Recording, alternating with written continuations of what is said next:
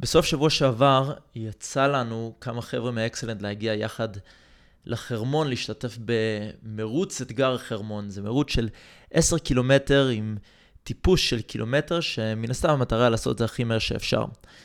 ורגע לפני הזינוק, עמדתי בבסיס, הסתכלתי על פסגת ההר, על שיא הגובה, ופתאום הבנתי שיש שני סוגי אתגרים.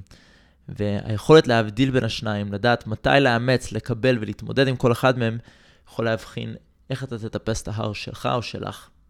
אקסלנט פודקאסט, יוצאים לדרך.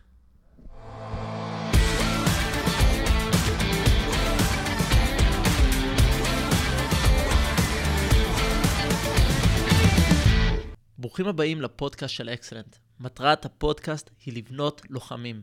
לאו דווקא בצבא, אלא בכל מקום. לוחם זה אופי, ואת האופי הזה אפשר לבנות. אני דורון ממן, ויחד אנחנו נבין איך כל אחד יכול להגיע לתוצאות מטורפות. כל זה באמצעות עבודה על הצד המנטלי, הצד הערכי והצד הפיזי. אקסלנט פודקאסט, יוצאים לדרך.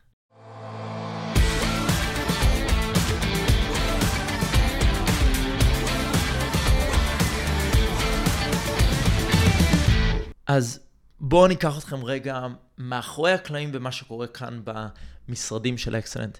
אחת התקופה אנחנו יושבים כאן חבר'ה מהמדריכים ומההנהלה ומהסגל, שותפים, כל מי שזה לא יהיה, ואנחנו מתחילים לדבר על אתגרים, כל מיני אתגרים, אתגרים פיזיים, מנטליים, אבל יותר ספציפית איזה אתגרים אנחנו רוצים לקחת ולעשות יחד כצוות.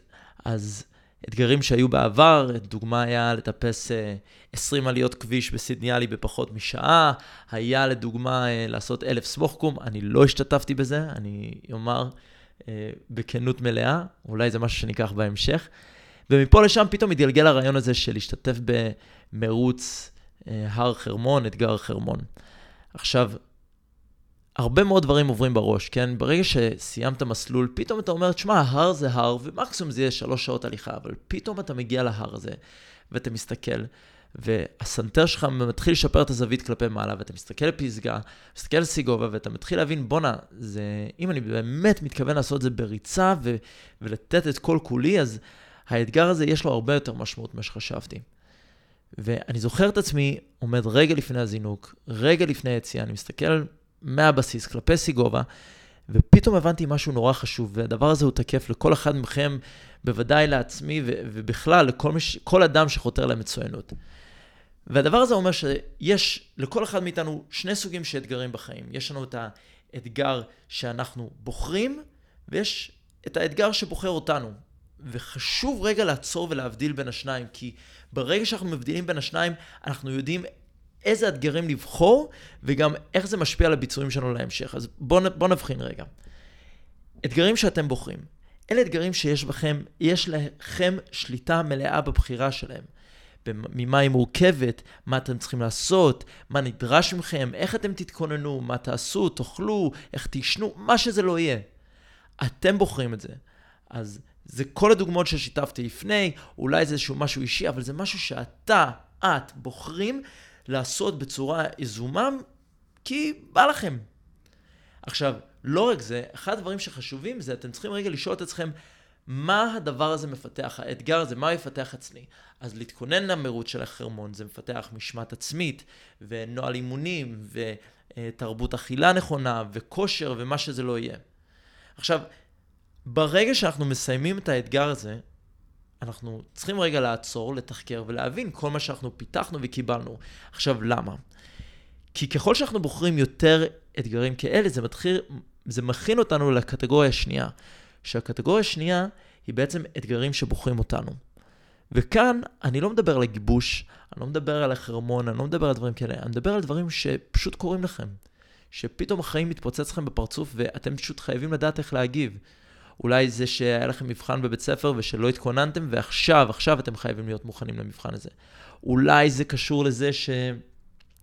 אה, מישהו במשפחה נהיה חולה, ועכשיו אתם צריכים לקחת תפקיד ו- ולהוביל ולהשפיע ו- ובאמת להיות בעל השפעה או, או, או, או דמות יותר משמעותית במשפחה. אלה דברים שהם בלתי נמנעים, הם חלק מהחיים, אבל מה שקובע שאנחנו בעצם נצליח להתמודד עם הדברים האלה, עם סוג האתגרים האלה בצורה טובה יותר, או פחות טובה, זה כמה אתגרים אנחנו בחרנו על עצמנו. כלומר, ברור לנו שככל שבחרנו ביותר אתגרים, שבנו אצלנו יותר ביטחון עצמי, משמעת עצמית, מחויבות לאורך הדרך, שאנחנו בעצם נעמוד בפני האתגרים החדשים האלה, שאנחנו נגיד, בואנה, אני, אני יודע מה לעשות.